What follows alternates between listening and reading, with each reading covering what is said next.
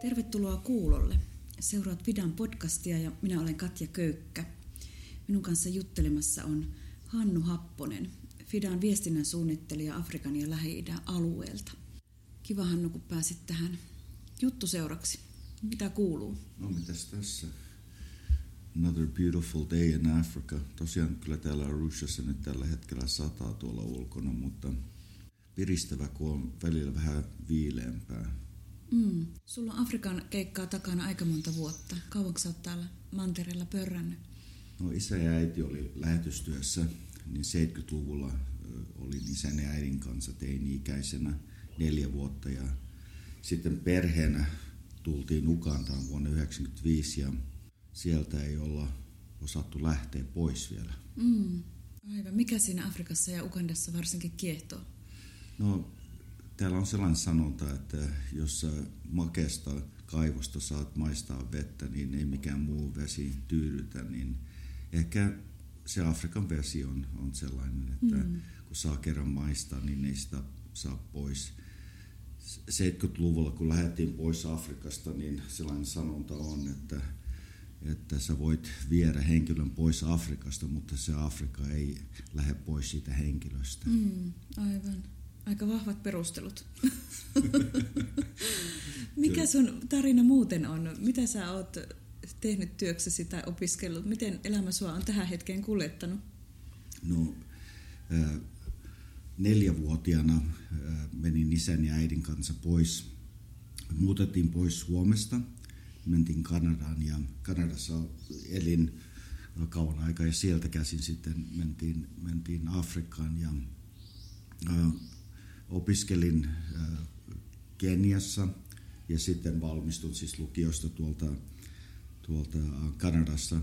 Ja mun opintotausta on oikeastaan teologiassa, mm. että olen toiminut seurakunnan työntekijänä, pastorina Kanadassa ja sitten myös lähetyskentällä ollut monia eri juttuja täällä tehnyt. Aloitin raamattokoulun opettajana ja rehtorina Kampalassa. Joo, aivan.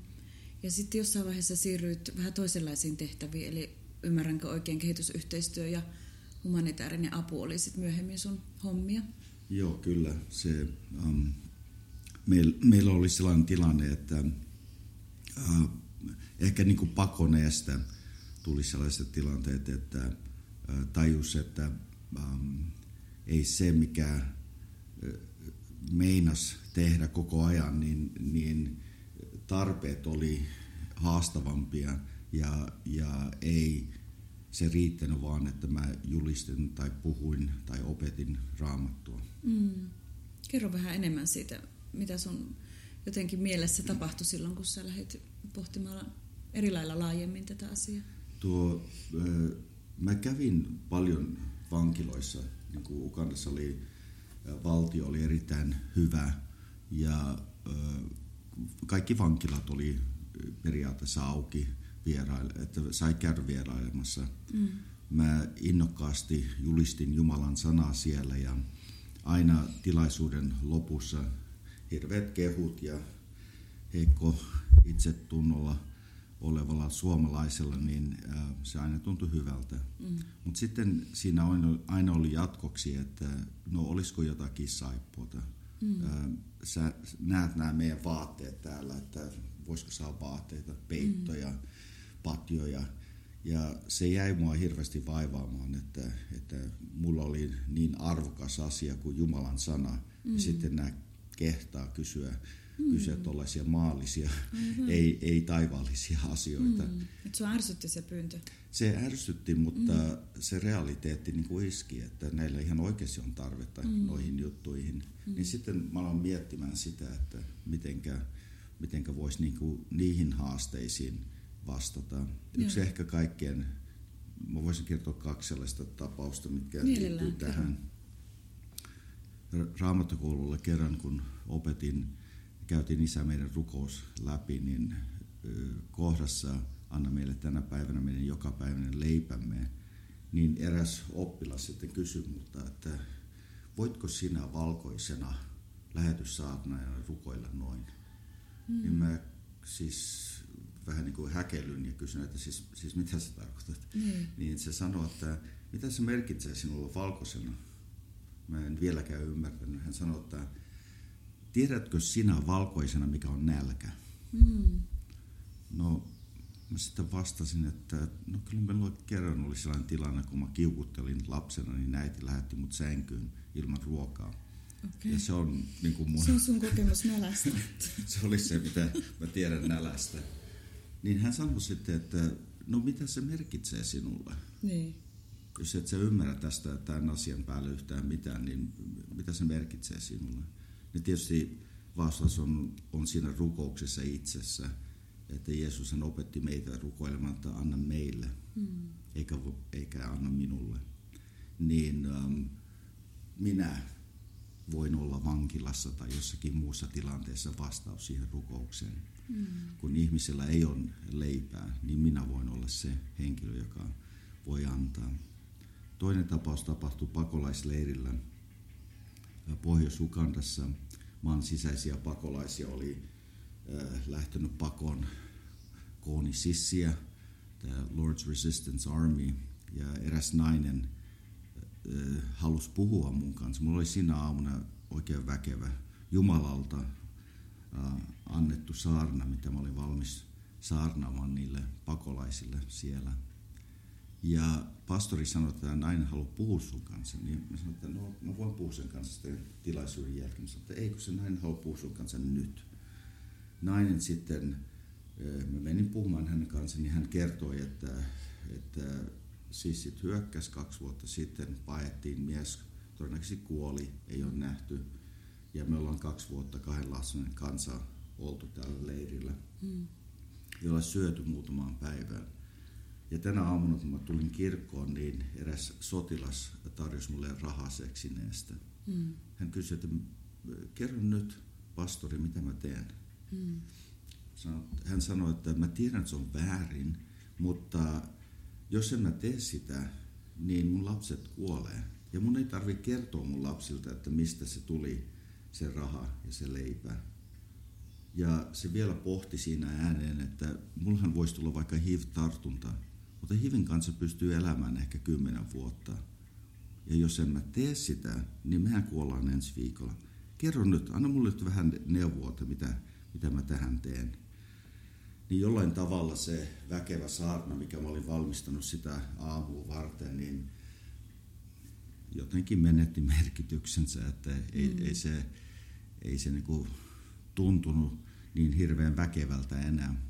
Mm. Jälki- iskettiin seinään vasten aika rajusti. Mm. Mä oon jälkikäteen miettinyt tätä tilannetta ja se oli mulle niin sellainen käänteen tekevä. Joo. Jeesus, joka sanoi, että minä olen elämän leipä, sanoi myös, että antakaa te heille syötävää. Mm. Ja sinä aamuna mulla oli niin kuin väärät eväät mukana. Mm. Aika pysäyttävää jotenkin kokemus ja käännekohta. Mitä sitten tapahtui? Pikkuhiljaa sitten tajusin, että on muutakin tekemistä kuin pelkästään saarnaamista ja, ja raamatun opettamista. Että raamattu, meidän kristinusko tulisi olla relevantti siihen yhteisöön, Mm. siihen kontekstiin, missä me eletään, niin missä me toimitaan. Että on paikkoja, on tilanteita, missä meidän täytyy julistaa elämän leivästä ja toisessa tilanteessa, missä meidän pitää jakaa syömistä Mm. toisille ihmisille. Mm. Ja tämän muutoksen jälkeen työ on vienyt sua sitten kahta hurjempiin paikkoihin ja jotenkin kahta syvemmän kärsimyksen äärelle. Ähm, saako kärsivät apua? Mikä sun kokemus on näiden vuosien aikana ollut, että jotenkin tuntuu, että se kärsivien määrä, nälkäisten määrä ja kaltoinkohdeltujen määrä on jotenkin hurjan suuri, niin missä suhteessa heille apua tulee? Mä joskus on esittänyt tätä ihmisille, että, että me tavataan Kristus tästä kärsimyksen keskellä. Mm. Niin äh, joku vaan kommentoi, että kun meidän kylässä on niin hirveästi niitä Kristuksia, Niin, että se määrä, Niin. määrä on lisääntynyt. Ja, lukematon, niin. ja, ja tilastot on kyllä nuo huolestuttavia, että, että ei niin kuin tilanne yhtään paranne mm. tällä hetkellä. Että Kongossa, missä ollaan nyt viimeiset muutaman vuoden aikana tehty työtä, niin siellä on yli 13 miljoonaa ihmistä avun tarpeessa. Mm. Ja tämä on jatkunut hirveän kauan. Joo. Ja sitten se, se väkivalta mm. ja kaikki se, se raakuus, mitä siellä tapahtuu, niin se on, maailma ei hirveästi niin kuin välitä siitä mm. tai ole tietoinen siitä tai on kyllästynyt siihen ja ähm, järjestöt vetäytyy pois. Ähm, siellä on todella suuri tarve. Mm. Tietysti se ei ole ainoa paikka maailmassa, mutta se on se paikka, mikä on nyt tullut tutuksi. Joo. Puhutaan vähän enemmän tästä Kongon työstä. Eli FIDA on työskennellyt Kongon demokraattisessa tasavallassa joitakin vuosia ja mitä FIDA siellä tarkalleen ottaen on tehnyt ja tekee tällä hetkellä? Ne on tehnyt yli kymmenen vuotta humanitaarista työtä, mm. auttanut eri alueita, lähinnä siis itäisessä Kongossa.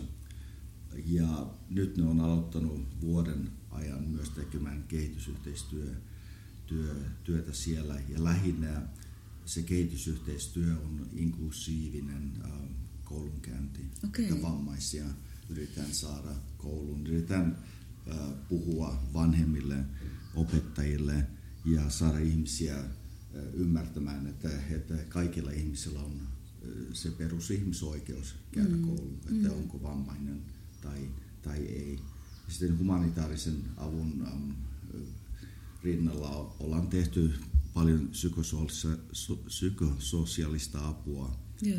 sekä sitten ähm, näitä non-food items mm. jako. Joo. Että näitä juttuja, mitä tarvitaan joka päivä sen selviytymiseen. Mm.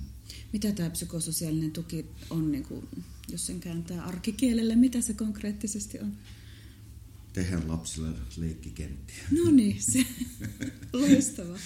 Hyvinkin se, arkinen asia, mutta varmaan tosi tärkeä. Joo, ja sitten siellä leikkikentällä, kun seurataan, se on ammatti-ihmisiä, jotka on lasten kanssa siellä leikkimässä, niin siinä analysoidaan ja katsotaan ja tehdään haastatteluja ja nähdään, mitkä lapset tarvitsee enemmän kuin leikkikenttää. Joo. Ja sitten meillä on eri järjestöjen kanssa sitten sopimuksia, että jos tarvii eh, apua, mm. niin laitetaan sitten eteenpäin Aivan. paikkoihin. Lapset, kaikki jotka ovat siellä, ovat kokeneet traumaa. Mm. Ne on nähnyt ihan hirveitä juttuja. Ja siinä on sellainen vertaistuki. Joo. Siinä niin kuin lapset näkee, että he eivät ole ainoat, mm. jotka on kärsinyt tätä, että on muitakin. Mm. Ja siinä tulee sellainen vertaistuki. Joo. Siellä opetetaan lapsille ihmisoikeuksista, mm. järjestetään lapsiparlamentteja, mm. opetetaan miten lainsäädäntö pitäisi tapahtua maassa. Ja ehkä niin kuin, kylvetään sellaista toivon siementä sinne, mm. että tulevaisuus ehkä voi olla parempi kuin mitä se on ollut tähän mennessä. Lapset, mm. jotka on kasvanut sodan ja raakuuden keskuudessa koko elämänsä eikä tiedä oikein mistään muusta. Niin. Mainitsitkin tuossa tuon toivo ajatuksen, niin mun on pakko jotenkin kysyä, että miten sinä ja miten yleensäkään tämmöisessä työssä jotenkin jaksaa riippua siinä toivossa kiinni, kun varmaan se on aika ohuissa kantimissa välillä. Se, se on sitä ja, ja jotenkin äh, joskus tulee sellaisia sellainen tunne, että tämä on ihan täysin toivoton tilanne. Mm. Ja jotenkin niin kuin itse jopa kokee sellaista syyllisyyttä, että itse asun Ugandassa, käyn, teen matkan Kongoon ja sitten äh, paen sieltä. Mm. Ja ne ihmiset jää siihen, siihen, äh, siihen kaaukseen keskellä, siihen uhkan keskellä. Niin välillä on sellainen tunne, että, että kuka minä olen ja mikä oikeus mulla on mm. paeta täältä ja jättää ne ihmiset, ihmiset sinne. Me emme pysty auttamaan kaikkia ihmisiä, me ollaan rajoitettuja meidän resurssien kanssa, mutta me tehdään se, mitä me voimme niiden resurssien kanssa, mitä meillä on. Humanitaarisen avun ensimmäinen tehtävä on pelastaa ihmishengen. Ja monia ihmisiä, kymmeniä tuhansia ihmisiä on elossa tänä päivänä vain sen pienen avun takia, mitä me olemme pystytty mm. antamaan heille. Aivan. Varmaan joutuu itsellensä muistuttamaan näitä hyviä puolia aina välillä tuommoisessa työssä. Mm. Joo. Kerro Kongosta muuten, minkälainen maa Kongo on, miltä siellä näyttää ja minkälaisia ihmisiä siellä on? Ja...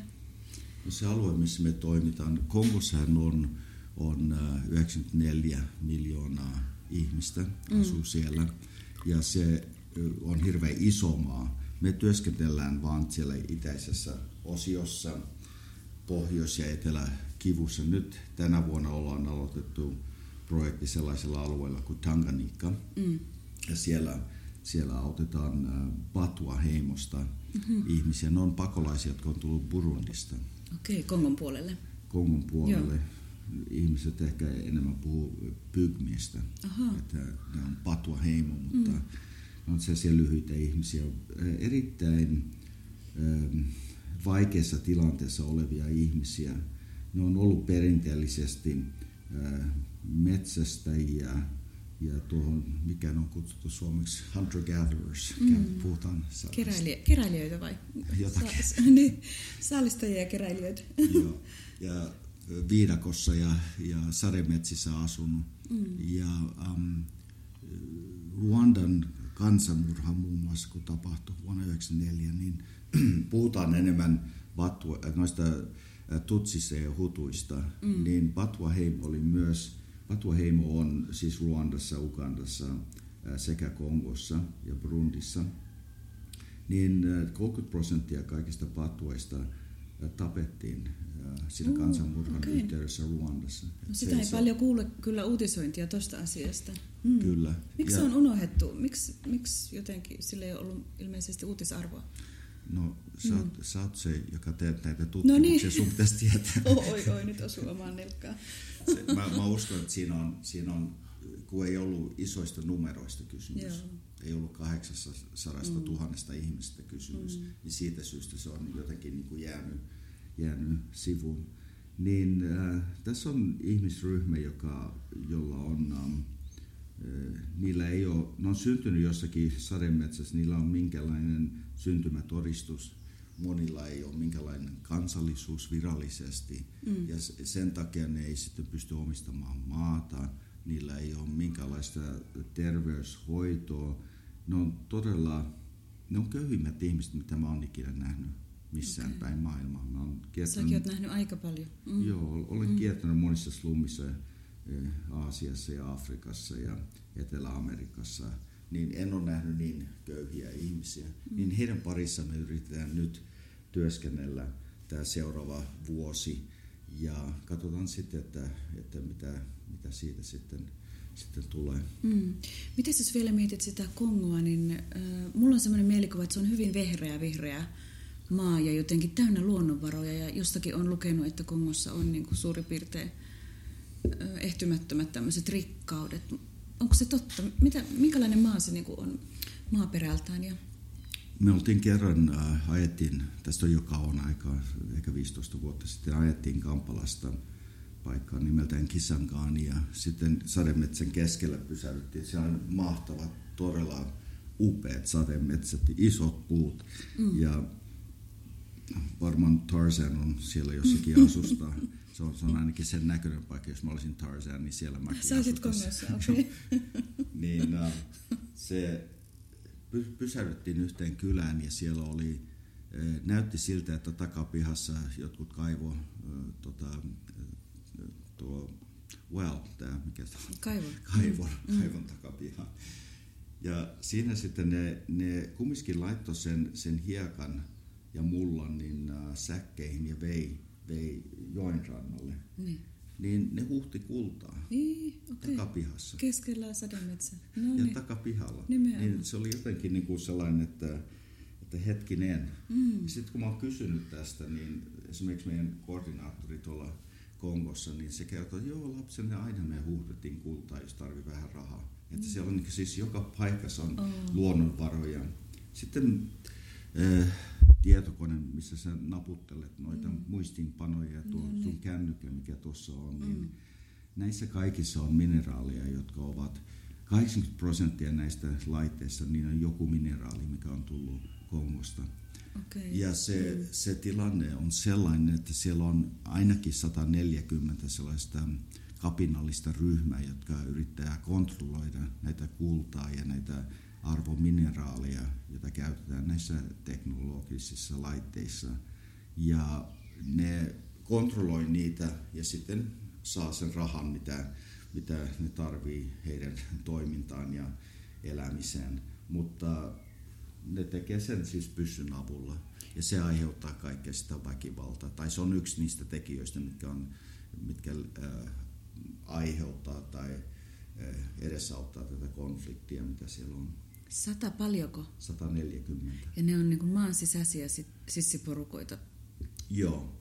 Se alkoi äh, oikeastaan 94, kun oli se, se Ruandan kansanmurha. Mm niin silloin Interahama, sellainen ryhmä, mm. pakeni, pakeni äh, Ruandasta ja ne sitten järjestäytyi uudestaan siellä Kongon puolella ja siitä on sitten äh, poikinut kaikenlaisia ryhmiä.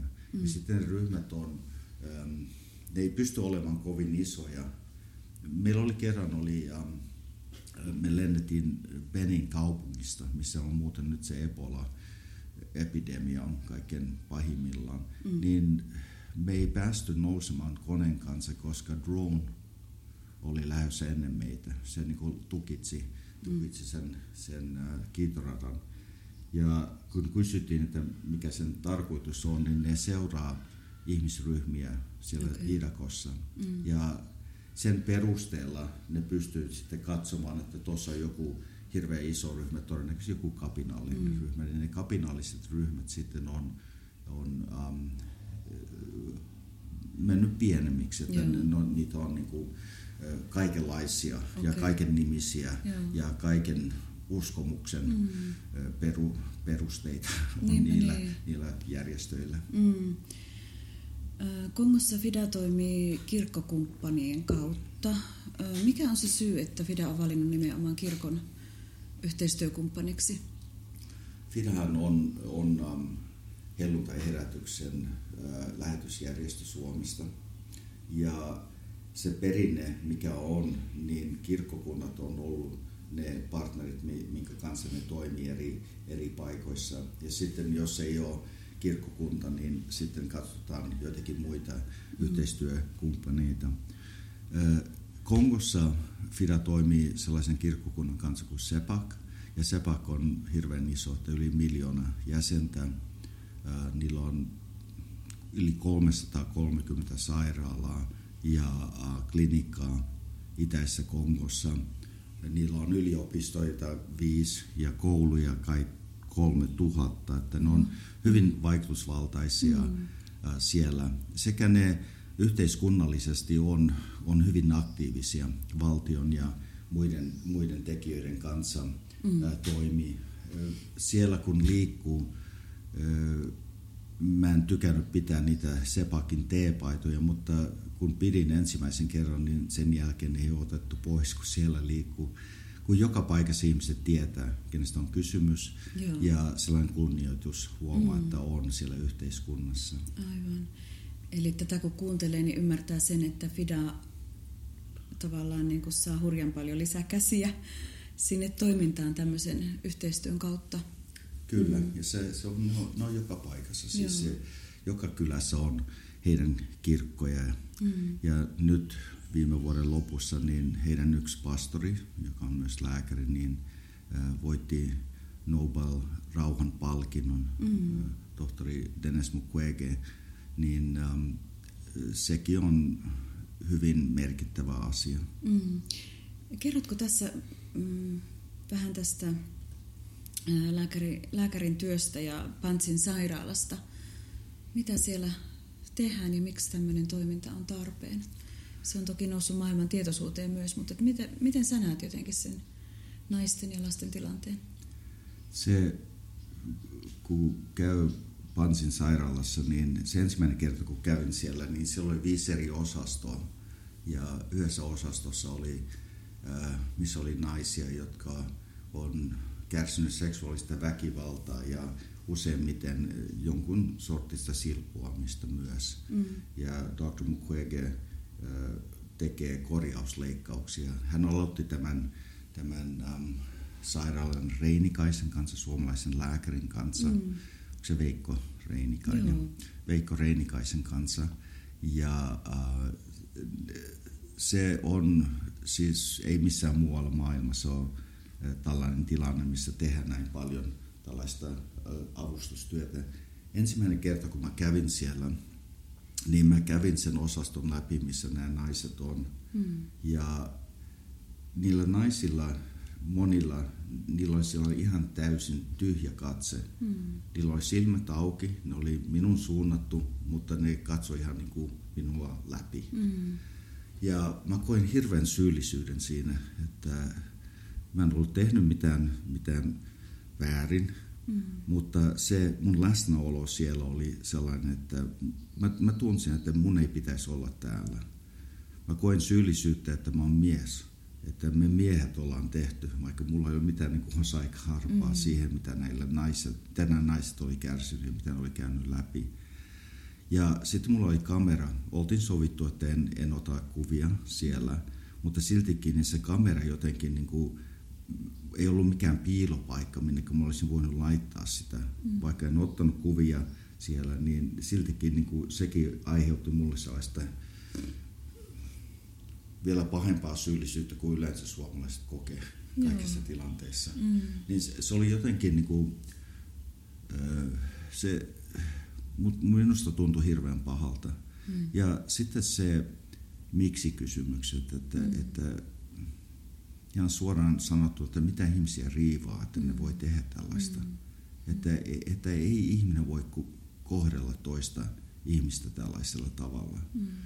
Ja kun haastattelin Dr. Mukwege, niin eh, hän sanoi, että se, se trendi on ollut nyt, että eh, yhä nuorempia uhria tuodaan sinne Mm. Siis lapsia ja jopa alle yksivuotiaita mm. lapsia. Mm. Ja hän sanoi, että ei niistä ikinä, ei tiedetä, mitä heistä tulee, pystyykö, mm. onko minkälaista mahdollisuutta heitä, heidän toipua siitä Joo. traumasta, mitä ne on, ne on kokenut. Mm. Eli jotenkin hyvin niin kuin, tuntuu, että on ihan sanaton tuon äärellä, että se menee niin yli ymmärryksen. Mm. Uh, mutta siellä kuitenkin näitä naisia ja lapsia autetaan ja jotenkin, onko siellä Hannu toivo? Onko siellä enemmän toivo kuin kärsimys? Siinä mä uskon, että missä on kaikkein suurin pimeys, niin mm. siellä valo loistaa kaikkein kirkkaimmin. Dr. Mukwege on kyllä yksi sellainen esimerkki. Yksi sellainen osio, niillä on se sairaala ja sitten on sellainen kuin Pansy Foundation. Mm niin siellä mä kävin kuuntelemassa, kun naiset ja nuoret muusikot teki CDtä. Ja se CD oli sellainen, että, että naiset kertoi heidän omista kokemuksista, että minulle tapahtui näin, minusta tuntuu tällaiselta. Mä voin näyttää ihan okei okay ulkoa päin, mutta sisältä minua koen tämän asian niin kuin tällaisella tavalla – ja nämä nuoret kaverit kuuntelee, kun ne kertoo näitä storia ja näitä juttuja ja kirjaa ne, ne paperille. Ja sitten laittaa musiikin siihen. Ja nämä naiset laulaa niitä itse. Voi hurja. niin se oli jotenkin, niin kun mä, mä, mä kun kuuntelin ja näin sen, niin mä ajattelin, että wow. Mm. Ja se on terapeuttista heille. He saa niin purkaa sen, sen tunteen, mikä heillä on. Ja he saa, äh, ja usein niin kuin jotkut näistä oli, että ne laulo yhdessä, Joo. että nämä naiset itse laulu. Sitten nämä soitetaan radiossa. Mm. Että se sanoma menee niin kuin eteenpäin. Se on, se on enemmän kuin pelkästään se, että ne, ne itse saa kokea jonkunlaista purku niin. siinä. Mm. Mutta sitten se sanoma vielä menee laajemmin mm. yhteiskunnalle ja radiossa tämä Sepakin kirkkokunnan, niillä on monia radioasemia myös, niin niiden kautta sitten mm. tämä sanoma menee, että mm. ei se ole okei okay tehdä näin niin. meille. Miten tuohon ajatukseen jotenkin jatkokysymyksenä, että kun tuommoinen toipuminen ja terapia ja kaikki muu apu on äärimmäisen tärkeää, mutta varmaan siinä rinnalla kulkee jotenkin myös tämmöinen oikeus ja niin kuin, Niin kuin syyllisen saattaminen oikeuden eteen, niin miten, miten sä sen näet? Tapahtuuko sitä, että saahanko tämmöinen kammottava väkivallan kierre ikinä loppumaan, jos oikeus ei tapahdu? Tai kysynkö mä jotenkin kummallisen kysymyksen, mutta mitä sä tästä ajattelet? Mä oon käynyt, hiljattain kävin yhdessä klinikassa, missä ne arveli, tämä ei ollut, se oli Goldman lähellä yhdessä pienessä klinikassa, niin siellä ne arvioi, että noin 10 prosenttia kaikista potilaista oli kärsinyt seksuaalista väkivaltaa. Mm. Niin, ja klinikka oli pyörinyt ehkä viisi vuotta. Niin mä kysyn just tämän asian, että kuinka monet näistä tapauksista on viety oikeuteen ja kuinka monta pidätystä on tehty. Niin heidän vastaus ei yhtään. Niin se, se tuntuu, ei yhtään. Ei yhtään. Mutta tämä on tämän klinikan kokemus. Mm, mm. Sama asia me puhuttiin sitten Pansin sairaalassa. Niin Pansin sairaala, niillä on äh, muutama juttu, mikä ne, mihinkä ne yrittää niin kuin panostaa. Yksi on tämä oikeusasia. Mm. Ja ne yrittää äh, saada valtion ottamaan tämä oikeusasia paljon vakavammin kuin mitä äh, he ovat tähän mennessä. Nyt kun Mukwege voitti tämän rauhan, Nobel rauhan palkinnon, mm. niin äh, hän on saanut paljon enemmän huomioon Aivan. ja valtio on sitoutunut enemmän ottamaan tämä asia tosikseen, mm. koska äh, ihmiset, äh, Dr. Mukwege sanoi näin, että ihmisille tulee sellainen niin kuin käsitys, että niille ei ole minkäänlaista vastuuta mistään heidän teosta, että ne saa tehdä ihan mitä mm. ne haluaa, mm. ää, kenelle tahtoo. Aivan, niin ei. se muutos on pikkuhiljaa tapahtumassa. Joo. Ja hän sanoi, että heillä on ollut enemmän ää, onnistuneita tapauksia, kun ne tekee työtä yhdestä armeijan kanssa. Että, että on ollut sellaisia tapauksia, että on ää, pidätetty mm. ja on tuomittu vankilaan. Joo. Että pikkuhiljaa tämä muutos tässäkin suhteessa on etenemässä. Mm. Se on, mutta there's a long way to go. Mm. Että siinä on, se, mm. se on järkyttävä paikka. Mm. Miten, miten sä pidät oman pääskasassa kaiken tämän keskellä? Koska nyt mä huomaan, että mua liikuttaa tosi paljon, kun mä kuuntelen sua, mutta että sä näet sit vielä sen, niin mitkä sun jotenkin selviytymiskeinot on? Mä oon joskus niin ajatellut, että niitä ensimmäisiä matkoja, kun itse kävin siellä, niin mä ajattelen, että mä oon sellainen kova sissi, että mm. ei, kyllähän tässä, että näin sen kärsimyksen ja sitten hirveän suuri helpotus, kun pääsi pois, että mm. kiva päästä kotiin ja saunaan mm. ja, ja vähän tekemään omia hommia sen jälkeen.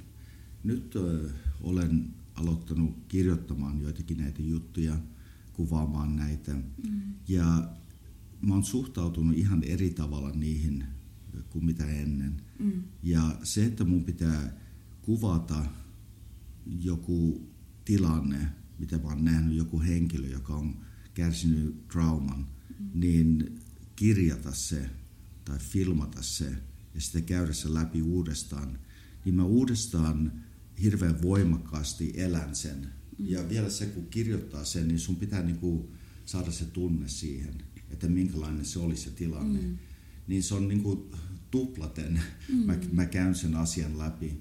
No, me ollaan tehty nyt Fidassa sellainen, että mulla on aina purku Joo. silloin, kun mä, mä tuun matkoille. Ja se on ollut erittäin hyödyllinen ja erittäin mm. hyvä asia, mm. että mä saan ammatti-ihmisen kanssa puhua siitä, että mitä, mitä on, on siellä käynyt läpi ja mitä on nähnyt ja mitä on, on kokenut. Mm.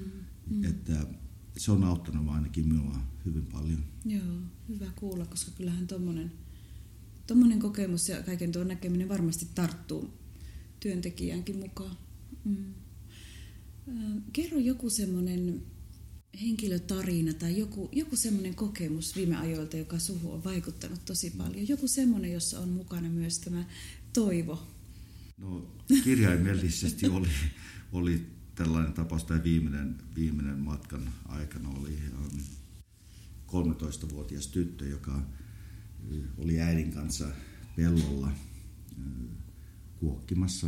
Ja sitten äiti jäi, jäi sinne keräämään polttopuita ja tyttö meni kotiin. Mm. Ja kotimatkalla iltapäivällä niin miehet pyssyjen kanssa joukko raiskas hänet. Mm 13-vuotias ja, mm. ne uhkaili häntä, että sit jos kerrot kenellekään, niin me tapetaan sinut, me tiedetään missä sä asut. Mm. Tuli kotiin, isoäiti oli siellä. No isoäiti heti näki, että ei nyt ole kaikki ihan kunnossa. No mm. pakko oli kertoa. Ja äiti kohta tuli kotiin ja ne vei sitten sinne klinikkaan, mm. missä sitten mä myöhemmin tapasin hänet. Hän tuli raskaaksi ja, ja synnytti pojan. Mm. Ja sitten kymmenen, vuotta, äh, kymmenen kuukautta sen jälkeen niin sama asia tapahtui mm. uudestaan. Oi, hyvänen aika. Mm. Niin se, se tilanne jotenkin, niin kuin, että mitä, mm. mitä niin kuin tällaisessa tilanteessa voi tehdä ja, ja mm. se, se epävarmuus, missä ihmiset elää, niin jotenkin niin kuin se satutti hirveästi ja mm. se tyttö kun synnytti lapsen, niin se nimitti sen lapsen Toivo. Voi, onpas aikamoinen. Niin se, se kumminkin niin kuin kaikenkin tämän keskellä, mm. niin äh, ihmisillä on toivo. Mm. Toivo on se voima, mikä niin kuin auttaa ihmisiä näkemään ja toivomaan, että olisi jotakin parempaa tulevaisuutta. Mm. Ja mä uskon, se on se voima, mikä antaa heille se elinvoima, mikä ne tarvitsee selviytymään päivästä mm. päivään. Mm. Ja hän niin kuin itse puhui siitä, se oli nyt 14-vuotias, niin hän sanoi, että, että jos meille tulee se mahdollisuus, että saadaan käydä kouluja, niin se luo meille paremman tulevaisuuden, mm. oli hänen sanat. Mm. Kiitos tämän jakamisesta. Eli jotenkin kaikesta huolimatta, mitä siellä tapahtuu, niin ihmiset jaksaa riippua kiinni siinä ajatuksessa, että huominen on ehkä parempi. Tämä on jotenkin tosi koskettava ajatus. Mikä sun ajatus tai viesti olisi Suomen suomalaisille, Suomessa eläville, kaiken hyvän keskellä eläville, en malta olla näin sanomatta? uskon, että suurin osa suomalaisista tai monet suomalaiset ei tiedä sitä, että Kongossa tapettiin lähes 6 miljoonaa ihmistä toisen maailmansodan jälkeen. Kaikkein suurin sota, mikä on käyty, missä on kaikkein enemmän eniten uhria ollut, on Kongossa käyty sota, joka alkoi vuonna 2007. Mm. Ja ihmiset ei ole hirveän tietoisia siitä, mutta olisi hyvä olla tietoinen, että missä liikutaan tänä päivänä. Me ei saada mitenkään korjattua sitä eilistä strategiaa, mikä siellä on tapahtunut, mutta tämä, missä ajassa eletään tänä päivänä, niin on mahdollisuus tehdä jotakin. Mm. On mahdollisuus auttaa ja on, on keinoja ja järjestöjä, jonka kautta pystyy niin kuin avustaa ihmisiä, jotka elää tässä kaikessa kurjuudessa, mikä siellä on. Mm. Kiitos Hannu tästä tosi syvälle luotaavasta keskusteluhetkestä ja voimia sinulle, sinun työhön. Kiitos.